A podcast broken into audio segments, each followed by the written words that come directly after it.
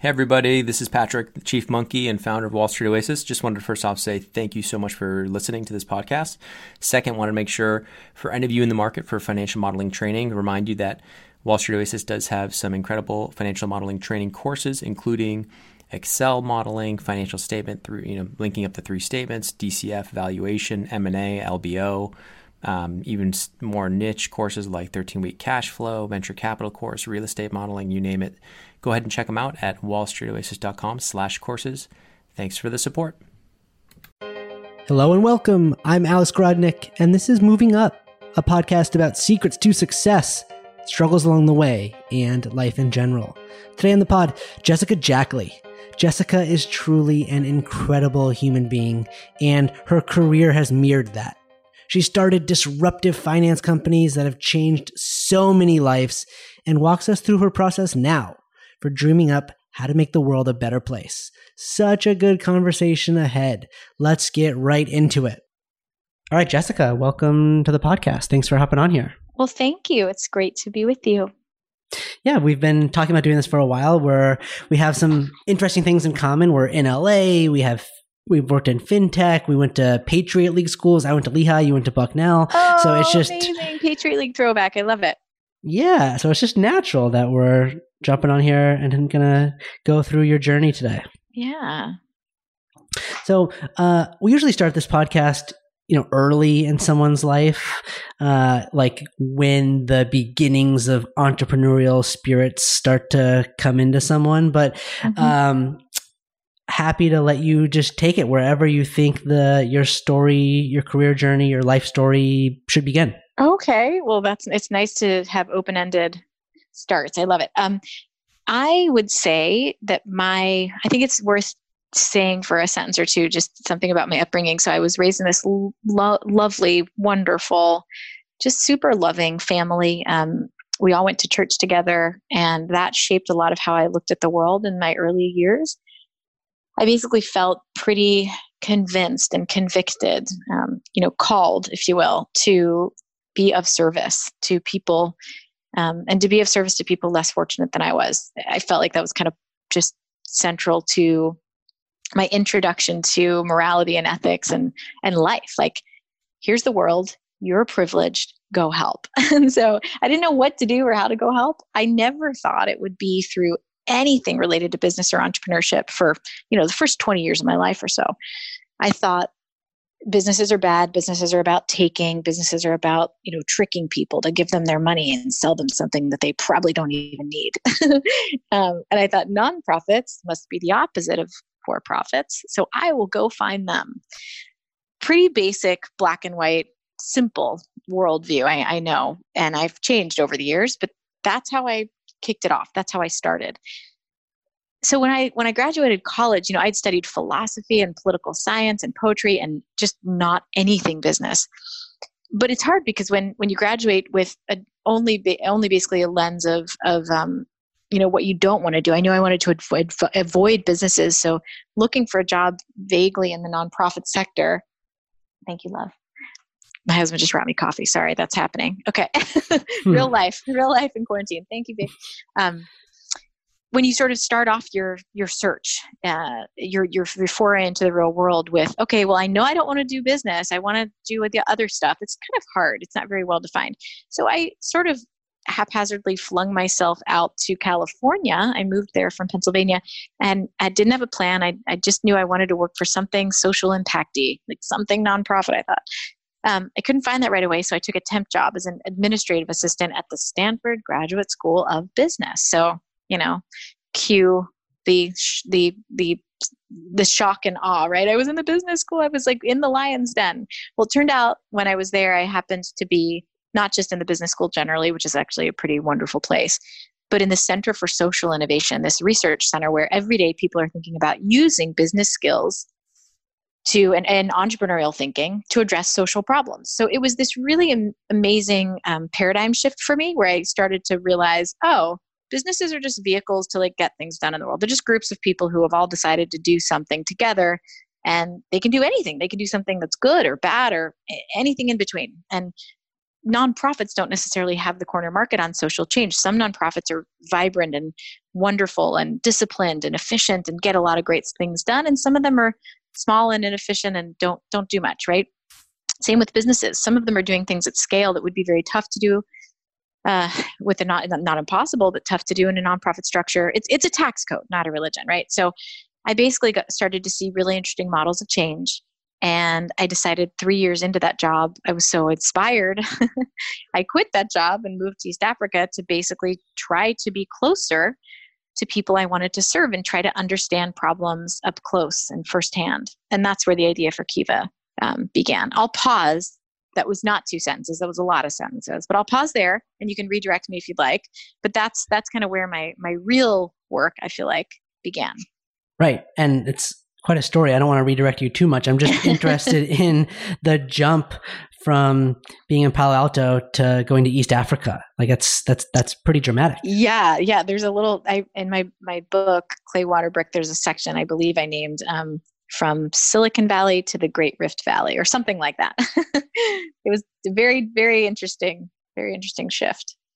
Yeah, I I can only imagine. And so you just moved there like by yourself? Do you have like well, how did that work? Yeah, that's a really good question. It's um I don't want to gloss over uh or ever. I never want to make things that were a slog, right? That were scrappy and messy sound polished and easy. I think that's a disservice that a lot of people do when they're up on a stage speaking, when that was a thing, when they're telling their story. They the really hard, messy moments where a lot of faith and you know risk taking is required um, sometimes they make them sound really easy so let me slow down so i began to be interested i started to get interested in microfinance because i stayed late at work one night while i was still at the business school.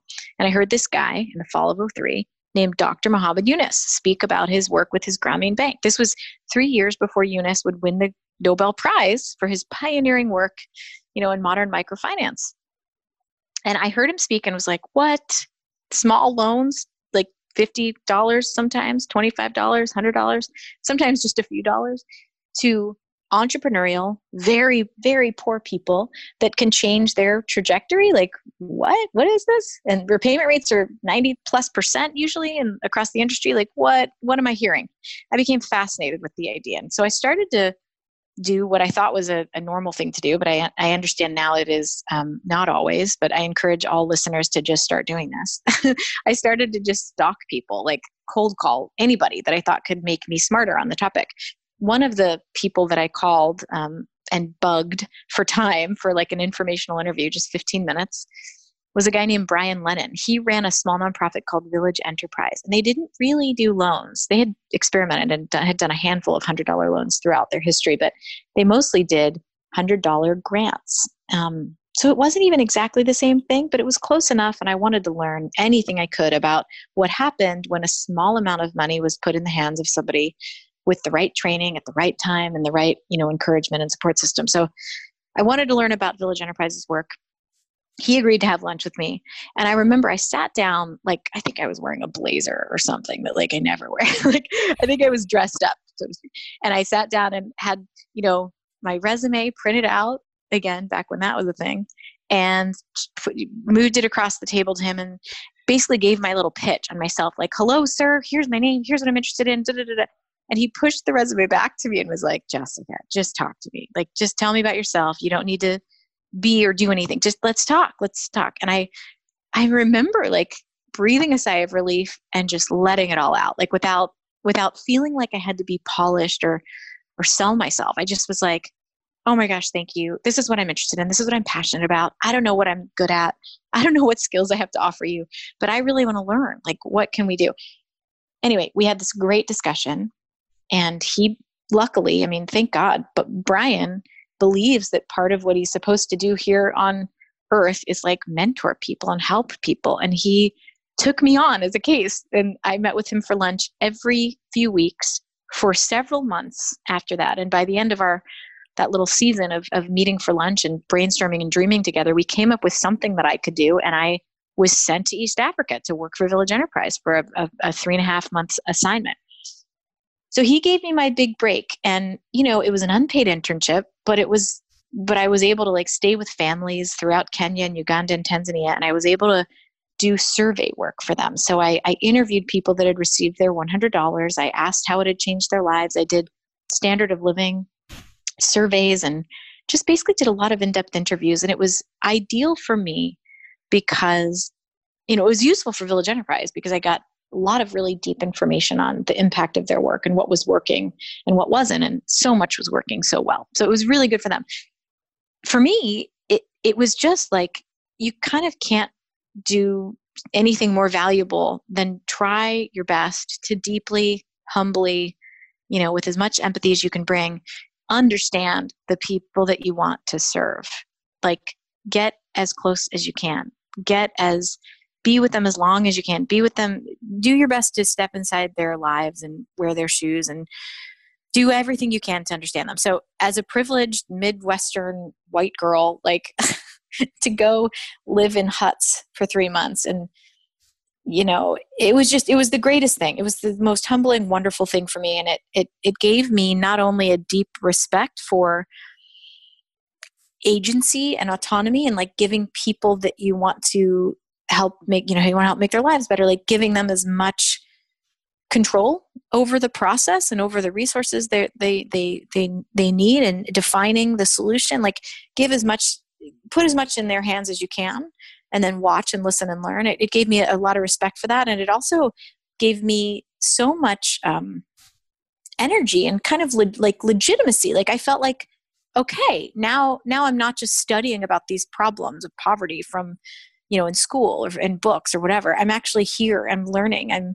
not, God, God knows, I wasn't experiencing it really myself. I was just dabbling but I knew what I didn't know. And that was a good start. So that was how I got there. And that was when I started to ask questions like, gosh, what if instead of a grant, a loan is given to the same kind of person, like the, the same segment of, of, of people that I was with, right? People with so little living very rural areas where a lot of microfinance institutions weren't yet working. What if we could somehow provide loan funding for them? And then also, you know, as a my only participation really was as a donor from a very far away vantage point like calling the 1-800 numbers on the screen that i would see as a kid to donate money and sponsor a child through world vision or save you know um, save the children or other other organizations like that doing great great work like what if instead of giving i could be a lender what would that be like and those very simple what if questions turned into an experiment that became kiva so I will pause again here, and you can ask me more stuff. Where where where now? Because I can. Yeah. It'd be a very long journey to fast forward through twenty more years, but I can do it. and tell you where you know what else happened. You know, where I'm, do you want to go? Where, where I'm glad we got the details on that on the how you got to East Africa part because now yeah. it's so clear. Like you had this incredible passion, and you just weren't going to like let anything get in your way of figuring out how to implement that passion into life. And it's like it's just so clear now. So I'm very happy we got that. Good. So yes. So okay, you're there. You're seeing the ability to mic- make these micro loans, these small payments yep. um, to entrepreneurs. It's just like a new method of change in the world. Uh, yes. So it's yeah. I mean, it's it's really yeah. amazing. yeah, it's crazy. What was weird is like I've always thought I'm a just to go super touchy feely on you here. I mean, I've always felt like I'm a pretty big dreamer. That's that's a strength, um, and it can it can be a hindrance. But like, I'm a pretty hardcore idealist, and I I've always had lots of um, yeah, lots of big dreams. But what was crazy with Kiva, the experience that just really permanently altered me and my my heart and my mind and what I believe is possible in the world, was that I was putting to dream bigger and bigger for what Kiva could become. Like at first, it was three thousand dollars and seven people, right? That seven entrepreneurs that needed a few hundred dollars each, and I spammed friends and family, got the money in overnight, and wired it over to Uganda. And a friend there, Moses, like handed out the money. It was so basic. It was not high tech. It was not really online much at all, except for a few pictures and stories of the entrepreneurs. We didn't have online pro- payment processing. Like it was very rudimentary to say the least but it was enough to get started and then the first round of loans the real loans um, after that was you know a lot larger and then the first year after our little pilot round of 3000 bucks we facilitated like 500000 in loans and i remember thinking at that moment like wow this has already exceeded what I thought was possible. Well, that second year was 15 million. The third year was like 40, the next 100. And Kiva's almost at one and a half billion dollars today. And it started, I'm not, I'm not, you know, oversimplifying it. It literally just started with friends and family and a very specific goal, like a, a very specific problem, a very specific attempt at a solution. And it built, it built from there. It, it built on itself. Um, round after round after round of loans. And I think there are a few things to unpack and to learn there. I mean, one, you know, often the limiting factor is like how big can you dream? And it sounds cheesy, it sounds silly, but it's true, you know. At the same time, starting small and specific, I don't I don't really know how else to start. And I think you you learn as you go you iterate you change. So starting small is responsible and a good thing. And it's something that i notice sometimes students or other entre- entrepreneurs that i that are starting out and that are young um, that i that i talk to and mentor they sometimes feel a little bit silly or embarrassed by tiny beginnings but it's the only way to start the only smart way to start i think. And then you learn what works and you you do it with excellence and you grow in a responsible way. Um, so dream big one but start small two. Three like I think um, I think it was such an asset to have known, like known very deeply the the people that I wanted to work with. But that changed quickly, and suddenly my time was being spent not on like hanging out in the field, so to speak, and around campfires, like getting to know the families I wanted to work with. It was spent doing other things. So it was a discipline to stay connected, and to keep getting out there, and keep like revisiting um, individuals that we were working with and to keep those relationships fresh so we could keep learning. That was a that was a real that was a real asset and, and something that was i think a i think it's a requirement um, if you want to do your work right and stay on top of things and not become irrelevant very very quickly. Um, i don't know there are lots of there are lots of things to learn there lots of things to unpack but I, as i look back i realize I had to really work hard to keep up with the dream, to keep dreaming and keep up with what was actually unfolding in reality. Because it, exceed, it, it, exceeded my expectations so many times over, and way, way more quickly than I thought it would. So, right. I mean, that's a, the, um, one of the amazing things of technology that like multiplier effect that you're just trying to help out a few families and then a few more as many as you can then all of a sudden you're doing 15 30 100 million dollars of, of loans it's like it's it's amazing. Yeah it's crazy. It's crazy. And it, it's it's you learn to to like in very quickly bring in people who are smart like be aware of your blind spots and celebrate like be be super okay with all the things you don't know. Everybody is only just one person. So like everyone has blind spots. Everyone has stuff they're good at and stuff they're not yet good at or or never going to be because they choose not to be but like i i am never going to win at accounting. Like i needed to bring in an accountant early on. I needed to bring in lawyers early. Like we needed to bring in people that were smarter than us in certain areas really early on and, and that's good to do. You shouldn't be threatened or intimidated by by your your weaknesses. Just bring others bring others around you who can who can help you be good at that stuff. Right, absolutely. So, Jessica, where does the story go from there? I mean, obviously, I'm not talking to you in Africa today. Right. So, correct. yeah. So did did you think you were going to stay there longer, or stay there? Like, how long? How long were you there for? I was there that time for like three months, and I went back a good dozen times later after that um, for work related stuff, and then other times just for fun, like surf trips and safaris and other things. Um, we took our. I have four kids now, and we had three only three kids two summers ago and we did a, a wonderful like round the world trip and went to egypt and there's so many so many stories so many adventures and travel stories to tell but i won't i won't do that right now um, after kiva started to grow a few years in i realized that i had been given this incredible gift of you know working on something hard and having it succeed i i generally look at the world as everyone's doing their best and sometimes people who are you know everyone's waking up and doing what they can do. And sometimes things work because of that hard work and sometimes things don't work despite that hard work and i feel lucky that i got to be part of something that worked. Then it convinced me that i could go do other stuff in the world and be entrepreneurial myself way more than i had originally planned or or imagined i could be. So I decided to leave Kiva and start another thing. So I started a second startup called ProFounder. This was way back I, I want to say, God, what was it? 2008, maybe? Um, yeah, 2008 to around 2010. We were one of the first, if not the first, uh, equity and, well, securities based um, crowdfunding platform for small businesses. So, in short, small businesses and startups that didn't necessarily have a planned liquidity event, right, where you could cash out with your equity, your, your stock, your ownership of the business. They still need to raise money. They still wanted to raise money, often from friends and family, and we're doing so anyway, usually offline, usually illegally in these strange, like private rounds of fundraising where you get a check from your rich uncle at the Thanksgiving dinner table. Like weird, just weird offline stuff. We tried to put that online. It was pre crowdfunding being legal for investments. Um, so we had to figure that out, which was super interesting and fun. We started to, we being myself and my co founder Dana, um, we basically built like a Kickstarter platform for small businesses to, raise that, you know, on average about thirty, thirty-five thousand dollars from friends and family. But before it was in a straightforward way, before it was legal. Right. It became legal through the Jobs Act, which we actually had the privilege of helping to write, and then like going and lobbying Congress about, and we we went, we went and saw it signed into law in the Rose Garden. It was just amazing. Um, it was an amazing time. And at this, at, as we were doing all that, what we had built sort of became less relevant and i was pregnant with my first two kids our twins and so i ended up stepping away and we shut down the company which was its own wonderful learning experience you know we raised some f- rounds of funding and then managed to pull off some really interesting experiments and then decided it was time to wait for the jobs act to become law which you know when it all is said and done is a long process. The sec has to make rules around the legislation and it took a few years before that was even activated. So anyway i ended up doing venture stuff. I, I did some investing through the collaborative fund.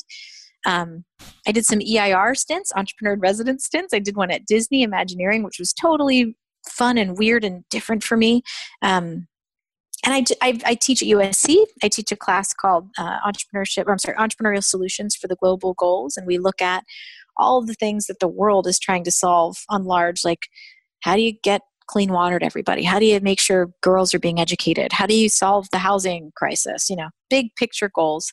And we we look at who's doing what. Nonprofits, for profits, like I've said, it's you know, I'm kind of agnostic as to which sector is the best to solve social problems. I think it takes a lot of everything, right? It takes policy, it takes hybrid solutions, it takes everything. Um, so that that's another thing that I do. And you know, I I don't want to ramble. I have a lot of kind of extracurriculars and I've had other I've had other jobs and projects since then. Um, most recently, I was working at a green bank uh, where we were trying to figure out how to make retail banking as sustainable and good for the world as possible, which is actually not a straightforward thing. It's um, a lot of money does super creepy stuff. Like a lot of banks invest in oil pipelines and things at, at night while you're sleeping with your money that you think is just sitting in a savings account. So there's a lot there but i'm kind of at a point where i am dreaming about what to build next and i i do feel certain that i want to build again i want to you know we're we're we're we're stopping at four children as far as i know. And so that's good. So i have a lot of a lot of, a lot to do there with those little wonderful people. And i want to build something that can make make the world a lot better for them as they grow up. So i feel even more challenged and in a good way more challenged than ever to make my work count and to build something that really matters in the world. And i have a few ideas but nothing fully baked yet. We can maybe we should do another you know follow-up podcast in coming months but yeah, right now well, i'm still in i'm still dreaming but i have, well, I have a handful Je- of areas that remain interesting and yeah. you know we'll see so Jessica, preemptive of that of our next conversation, yeah. I'd love to hear a little bit about the process of how you go about yeah. thinking about finding networking like what is it that you're you're sitting in front of a notepad trying to think of ideas you're sure. going out and meeting people like sure. w- what is that process like for you yeah so it's so fun i mean if you can be comfortable with ambiguity if you can be comfortable not having answers and not even really having a shape of a process just dreaming, I think there are a few places that are good to start. So if you're really, really at the beginning, one, I like to reflect on sort of um, moments of emotional sort of spikes. So whether it's you think back, honestly, you can kind of reflect on any time in your life when you felt bothered by something like I remember first learning that there was still modern day slavery. I was like, I'm sorry, what now? What? I felt really activated by that. I remember feeling um, you know there's certain trends or stats or things that you learn about what's happening in the world where you feel gosh that's not okay with me what that is like that shouldn't be the case so those are those are things to pay attention to that can i think can lead to areas of work or areas where you know you dig in more you learn you can kind of somewhat quickly make yourself uh, kind of an armchair expert on an issue or a, a, a theory of change or whatever. Um, so that's something that i do and have done and i'm i'm pretty i'm pretty good these days at like paying attention to those moments of being bothered or being super inspired by something i see or hear or work that i see being done. Um, so that's one kind of place to to that you might find inspiration and might find some direction. Another another place might be like what areas of the world do you love? And have you either visited or studied or, or worked in or whatever where you think i want to be useful there. Like for me east africa kind of became that place but i was actually more interested in india when i was kicking things off and and in bangladesh specifically actually because of where the Grameen Bank works. That was my first exposure to microfinance. So I started to pursue opportunities there. That didn't work out. And I got an opportunity instead in East Africa. So I went with that. And then that became a, like really special to me. And I learned Swahili and I got, I became a little expert in East Africa for a while. So that was, that was helpful. It's, you know, you want to get specific sooner than later um, with either place or people, right? Maybe you know that you want to work with kids or you want to do something that betters the lives of children. Or maybe you really are feeling, you know, especially activated by Black Lives Matter right now. Maybe you want to make the lives of, of women better. I don't know. You, you can go by, by, you know, segment of, of population that you want to serve. There's so many ways to go about it, but I would say first try to draw circles around interest areas like that. Um, but as fast as you can, uh, you know, I, I'm, I, I, this is my own advice to myself. Like, get specific, get really specific. You can always change. You can always change direction and zoom back out again. But if you had to pick something today, like what are your top three organizations that you love to work for or with, and and why? What are what are the things you love about them? Um, when I talk to people who say to me like, and again, often this happens with a lot of younger folks starting out, or some of my undergrad students. They'll say, "I just, I really want to be an entrepreneur. I'm so excited. I just, I, I don't know what I want to do yet. I, I just want to be an entrepreneur because I want to build. That is a totally fine and wonderful um, feeling to have. But it's just know that it's sort of like saying, I really want to go to the Olympics. I mean, I haven't chosen a sport, but I will someday. right? like pick a sport, start start playing, start doing something. So if you want to be an entrepreneur, just even if you don't feel 100% certain, choose a field choose a sport choose choose a thing that you're starting to do because you'll learn more as you do some as you do whatever it is that you're doing um, than if you stay theoretical and kind of stay zoomed out for too long if that makes sense. Like it's great to study social entrepreneurship and, and study entrepreneurial theories and that's fine but just get into get into the mix and start doing something specific. Um, for me i also have been connecting very carefully actually because I, I tend to really just I, I almost overconnect. And so I'm trying to very carefully choose as I look through the last decade, even of my life, like who are the people that have really been the most inspiring and who do I admire the most now? And who, you know, is a parent with a lot of uh, desire and joy that I find in being with my kids a lot. Like who's designed their life, their work life balance the best? Like who, who's who's really knocking it out of the park there? Because I, I have people whose careers I admire, but whose family lives have fallen apart and vice versa. And not that you can control either of those things completely. But I see people that are showing up and parenting in a way that I really admire, and that that matters a lot to me. So I'm reconnecting with people whose personal and professional lives I think um, I want to model. I want to be like, you know. Um, and at the end of the day, I guess I guess I'd say this. I have again, you've caught me highly caffeinated. Again, thanks to the husband to for bringing me coffee. um, I know I'm saying a lot, but I guess I'll say one more thing before I pause yet again. I think I didn't understand at the beginning of my career, I didn't understand that everybody's making it up as they go. Like nobody knows for sure how today is going to unfold and what's going to happen. And we all get to respond. We're, we're like, we're all responding real time with bringing our very best. So you can build a career that looks like nothing else anyone has ever done, right? You can build a life and choose a choose and, and really make your own path in a way that maybe has some similarities to other people's, but if you're not finding a mentor or a path of a person that you feel like is perfect, like good, build your own, make your own way. um, that's you're allowed to do that. I officially give you permission, but you don't need permission from anybody. You can make stuff up and patch together a way of life, like a livelihood, um, a set of work, a portfolio of stuff that you care about, that you do, that no one else has done before. Uh, and I, I, I really highly encourage people to think very openly about that as as you go, like from from the beginning. I kind of I kind of wish I had felt more free to do that in the beginning, but it's worked out it's worked out fine. but I need to remind myself of that even now.